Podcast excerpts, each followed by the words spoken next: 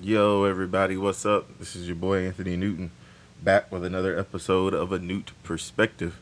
Um, still ain't figured out how to put on the intro and the outro music.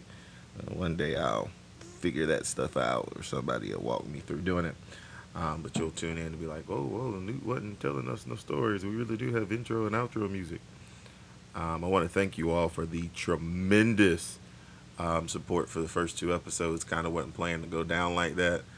Uh, but it did, and uh, the response has been outrageously, uh, outrageously beyond what I believed it was going to be. Um, and so here we are for another episode of What's on Old Uncle Newt's Mind uh, this week. And, you know, when I originally said that uh, I'd do a pod, I told myself that it wouldn't be too serious because sometimes I take myself too serious, but uh, it would be cheapening who I am if I dodged the main uh, conversation piece on what's going on. So we're gonna get into it and talk about it a little bit, and you can tell me how you feel uh, when you listen. Hopefully, every every week we won't have to be as deep. Sorry if y'all hear uh, my water. I'm drinking uh, some Fiji tonight, trying to uh, cut back on Red Bulls and soda. So let me get a sip. All right. Um, of course, what's on everybody's minds is the riots. America is on fire. No, literally, it's uh, burning right now. There's peaceful protest. There's riots. A lot of people are, are still angry over uh, George Floyd. And the thing is, this thing is snowballed so much bigger than than George Floyd. Um, since our last conversation, the officer, one of the officers, has been arrested, but uh, we need we need three more arrests and a conviction. Um, what happens a lot of times in these cases are there's an arrest and nobody does any time for it, which is which is wild. And so, um, if you are out there protesting, um, be safe, be vigilant, um, stay peaceful. But I kind of want to get into the whole rioting, protesting. Stuff because social media has been vitriolic. No, let's see. That's another made up word. We might have to set up a, a new made up a word tracker. Um, but it's been vitriolic. Some of the stuff people post, some of it not being um, educated, and and it just blows my mind. Some of the stuff people throw out when you start talking about rioting and protesting, and you can't have protesting um, without rioting. They always go hand in hand. Throughout history, there have been peaceful protests that didn't end well, um, and and didn't move anything. A few months ago, a few years ago now, we were talking about uh, Kaepernick taking a knee and saying, "Hey, there's other ways to protest." That, that, it's the same thing that were told to uh, the people that uh, participated in sit-ins and lock-ins, and so um, we can't tell mad people how to be mad. Um, like I said, I think this is a whole lot more than just uh, what happened with uh, Mr. Floyd bubbling over. Um, and then it's the, the pot's kind of stirred. So listen, I know a lot of people, I think, comparative to who other people know, from all spectrums of life. And so um, there are certain black people in my life that are commenting that never say a word. They often tell me, hey, Newton, you can come uh, run in my circles if you how to keep your mouth shut. Yeah, I can't keep my mouth shut. Um, and they are angry. Every black person I come in contact with is like tears. It's it's crazy. I've had times when I was just sitting there, and and tears start falling. Um, because I have flashbacks of things that have happened um, in the course of my life and how it could have been. Uh, could have been me. I want to correct course because I said last time that uh, Mr. Floyd was drunk. Apparently, he was being arrested over being accused of a bad check. Um, so I, I, needed to correct that. But um, then people are expressing themselves, sharing their horror stories, because every uh, black person just about has a cop horror story. Um, you ask them. There's a time when they were dealing with uh, somebody with a badge and a gun, and they were scared as hell for their life.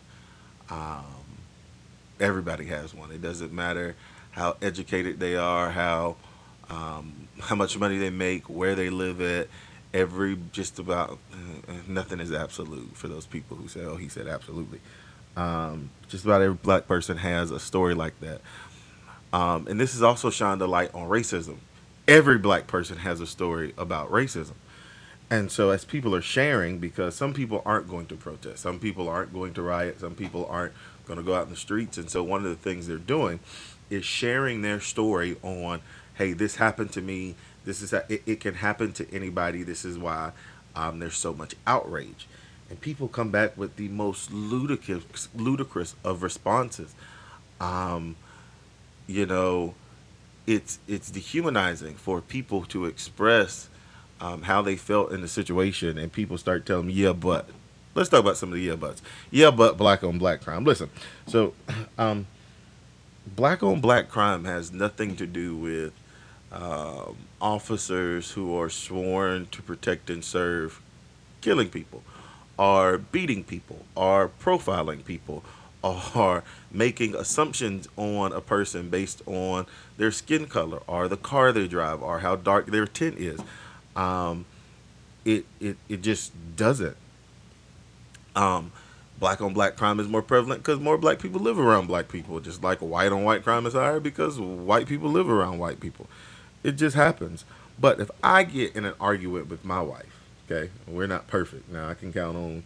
I used to say on one hand, but we've been together so long now that I can count on two hands the number of times we've actually gotten into it. Um, and there's a difference if I'm having issues with my wife, and we're we're working on it. We got in a heated discussion, voices got raised, blah blah blah, and somebody else randomly walking up to my wife and yelling at them, especially if the person is consistent. Black on black crime is no difference. There's difference in black people having to work issues out with each other or stuff happening with each other and somebody else coming in and causing trouble. The other piece of that is with black on black crime, statistics show they're not in front of me. I have read the statistics. Uh, if you know me, you know I'm an avid reader. Um, that in cases where there's black on black crime, most of the time, uh, somebody goes to jail for it. In these big cases where we've got unarmed black men, um, in the case too, unarmed black women, unarmed minorities uh, being killed by officers of the law or vigilant vigilantes people ain't going to jail. And so to compare that to black on black crime is unfair and ignorant. Then there's these people that post, oh, well, it wasn't my ancestors um, or what my family, my grandparents would never. It's crazy for everybody to say their grandparents would never. Who the hell were the racist people at the time? Um, and not so much even racist. Um, who were the people that wouldn't speak up? not only that, do you think that your grandparents or parents would tell you, or not tell you, because we've got a variety of listeners, uh, Caucasian older Americans would tell their family members, yeah, I was a member of, of, of the Klan, or I was uh, mean to African Americans back in the day. No, I'm sure that Nazis don't go around telling their family, hey, we're, we're a proud lineage of Nazis. And so to say, hey, my grandparents would never or my grandparents didn't isn't true. Every older black person, if, if a younger generation now has stories of racism and uh, cop and police brutality, older generations, my grandparents are now touching on their, their 70s, which is scary to me because in my mind they're still 30 something. I think they were 35 and 40 when I were born or something. So in my mind, they're still that age. Um, but they tell stories of stuff that happened um, vividly. On the other side of the coin, that doesn't happen. Um, and so for that to be your defense, well, my family is always no, no, no, no, no, no, no. It's insensitive. Then my favorite reply is when people share Dr. King quotes. Um, this is a new perspective. It's my podcast. If you don't like it, then turn it off.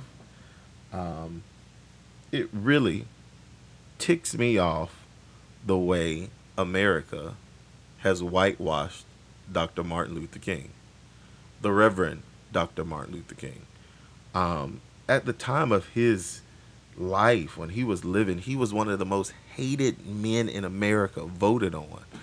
Um, as one of the most hated men in America. He was seen as a race baiter and somebody that just stirred the pot. And all of these positive quotes normally come out of a speech in which he's telling people, "Hey, you've got to have civil diso- uh, nonviolent civil disobedience. You've got to break some laws. You you've got to get some people's attention." And then King was still killed. It, uh, if we really want to talk about it, he wasn't killed when he was shot on the balcony. Uh, we all, well, we don't know. If you don't know, Dr. King was uh, suffocated in his hotel room or in his hospital room by a nurse um, after they had uh, stabilized him.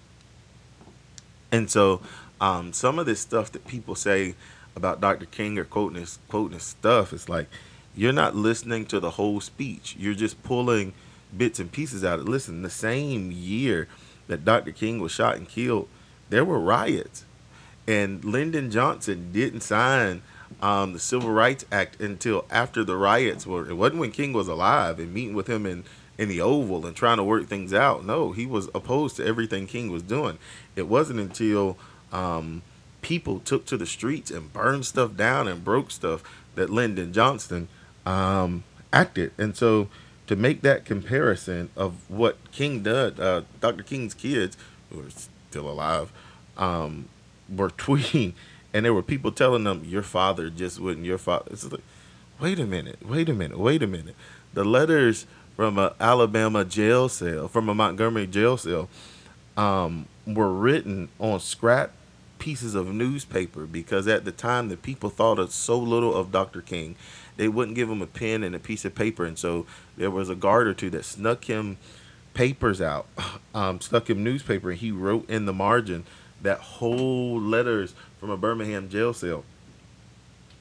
Um, so so when all these people are like, oh, they walked with King, they they they didn't, and and I just believe that if Dr. King was alive now, um, he'd be in his his late eighties, but he wouldn't be. It wasn't all peace, and towards the end of his life, he started sounding more like Malcolm X.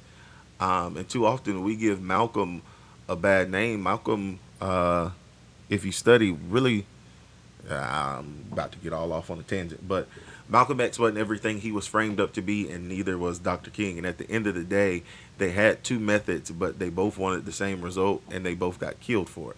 Um, fast forward all these years later, um, I think that's what pisses me off the most about all of this, is that black people aren't allowed to grieve or react or show that emotion um, over.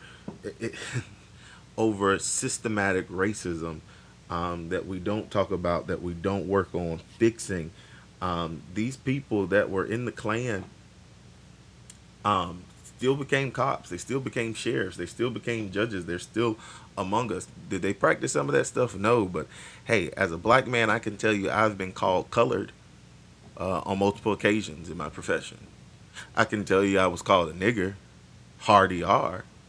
Um, on multiple occasions. I can tell you I've had white friends that I had to check because they thought they were going to be able to wrap the word nigga around me. And just because I was what some people considered a token, uh, they thought it would be okay. And it's just, there, there's no right way to voice how you feel unless you agree um, with the status quo or the I agree, but I don't agree with the rioting. Listen, when somebody is in pain, and they're trying to, to, to relieve that pain, you don't tell that person, oh, don't don't walk to the hospital, don't catch a ride to the hospital. All you care about is getting that person to the hospital. Um, so, on the premise of everybody wanting to help, um, one of the main things you can do right now is just shut up and listen. Right? Um, you don't have to give your woe is me story. Um, you you don't have to to justify it. You don't have to argue for a counter argument. It's just the fact of listening right now. Um, and then once you get done listening, it's about listening to the people you're going to vote for. Um, because I know we get uh, wrapped up in the polarization of the presidential election, and uh, the last two presidential elections have been beyond um, Um, the past two elections have been beyond polarizing. You elected the first African American president. Um, you had a, a female be the nominee for one party. You had a non um, politician running and, and leading the Grand Old Party. They've been polarizing. They've been they've been nasty, and so we get caught up in national elections, not realizing that local elections matter, um, and local elections have far more um, consequences on what happens in your community. If you're serious about what goes on in your community, you have to pay attention to local elections. So how do I help? You got to vet people that are running. Um, not going to get off on that tangent, but I, I stopped locally endorsing people for office because um, I helped somebody get in the office, and then when they got in, they acted like a complete jackass, and uh, had to help successfully remove them. I was like, "Ooh, I'm not going to put my name on anybody else." Um, but it's important that you vet candidates it is important that you see people for what they really are, when they really are, how they really are. Um, and if you don't see people in those lights and in those instances, if, if you can't tell the truth about a person, you shouldn't elect them to an office. If you can't trust somebody in a four minute conversation, then why are we putting them in office to hold office for four years? Of consequences. I gotta stop killing the um bug. You know, when you're giving a public speech, they tell you the moment you say one um, you're to say a thousand ums, and I probably said like at least 75. So the other thing you can do right now to help is make sure people feel uncomfortable um, displaying. Damn it! I just said I wasn't gonna say um, and I said um. Make sure people feel uncomfortable displaying their racism around you or their bigoted beliefs. People shouldn't feel uncomfortable being around you. You ought to change that culture right there. That's something you can do immediately if you want to be a dang, I want to say um so bad. This is hilarious. I should probably edit this out. It doesn't make for a good podcasting. But if you have people around you that just say in incendiary things or black jokes or Mexican jokes or Jewish jokes, like get rid of that. Make the people around you change that. Or change the people around you. Get new people around you. At some point we're going to talk about things i've learned from ceos or being around ceos and that's one thing most ceos says that their circle changes every five years and so if the people around you are just toxic towards any group are discriminatory towards any group not you have your biases because everybody has their own biases. You like who you like. You want to hang with who you hang with. But that doesn't mean you have to allow people to say openly racist things around you or comments that are just ridiculous. Some of this some of this stuff people have made, like I just saw somebody post a meme about how they would love for looters to come uh, on their property so that they can shoot them, and I'm like, who who would be happy with shooting another human being? Who signs up for that? That they would just, oh, please come because I'll I'll shoot you. So you want to plan to potentially murder a person? Don't get me wrong. I, I have a gun. I you know I know how to fire it. I'll defend myself if I have to. But I'm not wanting somebody to force me to use a firearm. Those are the type of things that people can't be comfortable hinting at and saying around you. So let me end on this. Don't want to get too carried away because I can talk about this particular subject for a while because I'm not going to, to this might, know, whatever. Once again, it's my podcast. My friends told me get a podcast, so I got a podcast. Uh, if I'm killed by a cop and I'm unarmed and there's video of the cop having an opportunity not to take my life and they take my life, I'm not gonna tell y'all I want a peaceful protest. No, I won't. Yeah, no, I just don't. Um, and that's coming as a preacher. Like I was, I was mad in the Bible when the disciples hid in the upper room. They had just killed Jesus. They should have tore stuff up, but they didn't. And and they too. Ooh, that was a good, good little lesson. Open it up. They didn't protest or they didn't do all that. They hid in the upper room while people celebrated the fact that uh, Christ was dead, and all of them suffered um, a whole lot for not saying anything, and that was that wasn't even a peaceful protest. They just didn't say anything. Sometimes you don't say anything, and you still end up a mess. I want to end on this. Here's another thing um, that you can do, that you can evaluate. It's how you treat your black friends. So when I was younger, um, I had a friend that I would always talk about, wanted to hang around, wanted to be around. And my mama said, I want you, we'll call him Billy. Okay. My mama said, uh, you know, you talk about Billy. I was like, yeah, Billy's just a really cool friend, really good guy. We have good times. And she said, you ever noticed? She said, have you ever invited Billy over to your house, go over to the house? And I was like, yeah, but he can never come over here. Billy always had a reason he couldn't come to my house. And so my mama said, I want you to notice the fact that every time you do something, every time you suggest something, you can go to Billy's house, but Billy never is comfortable coming to your house. She said you have to watch people who aren't comfortable coming around your settings. I still pay attention to that. People I invite places that never come, um, and, and people that always want to do things, but it's got to be on their terms. So a few years later, of course, I get married, and wedding planning is a podcast all by itself.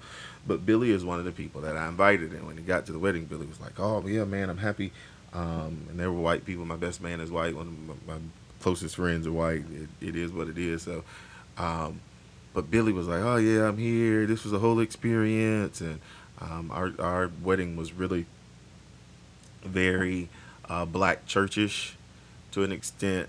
We didn't shout, but we did sing uh, uh, "Jesus Keep Me Near the Cross" during communion, and it felt like Sunday morning church. If you've ever had communion service and they sang "Jesus Keep Me Near the Cross," that is the way it happened uh, at our wedding. Not a dry eye in the church. And Billy was just, oh, da, da, da, da. Had a great time. Billy came to the reception. And so a few years later, Billy got married. And my mama said, uh, when's Billy's wedding? It's like, oh, it's this time, da, da, da, da. You know, his parents had talked about it in front of me. Okay, all right, cool. And then a few more months, uh, Billy got married yet? It's like, no, da, da, da, da, da. You, you know, I'll tell you when he gets married. My mom pays attention to my friends that way. And then she saw Billy's wedding pictures and she said, "Oh man, Billy got married and you didn't know about it." I was like, "Nah." I I was kind of shocked that I didn't get an invitation to Billy's wedding. I mean, I know weddings are tight and seats are tight, but you know, I didn't see any black people at Billy's wedding. And my mama said, "Uh huh." That's kind of what I was trying to tell you, son. So I was trying to tell you about Billy. So you need to watch the people you have in your circle that never ever support the things you want to do as a person of color. I don't even know what the correct term is now. All I can say is watch your circle, check your circle. Watch how you treat your friends of color, and watch how your friends uh, treat you if you're a person of color. With that being said, I'm out. This has been a new perspective. They might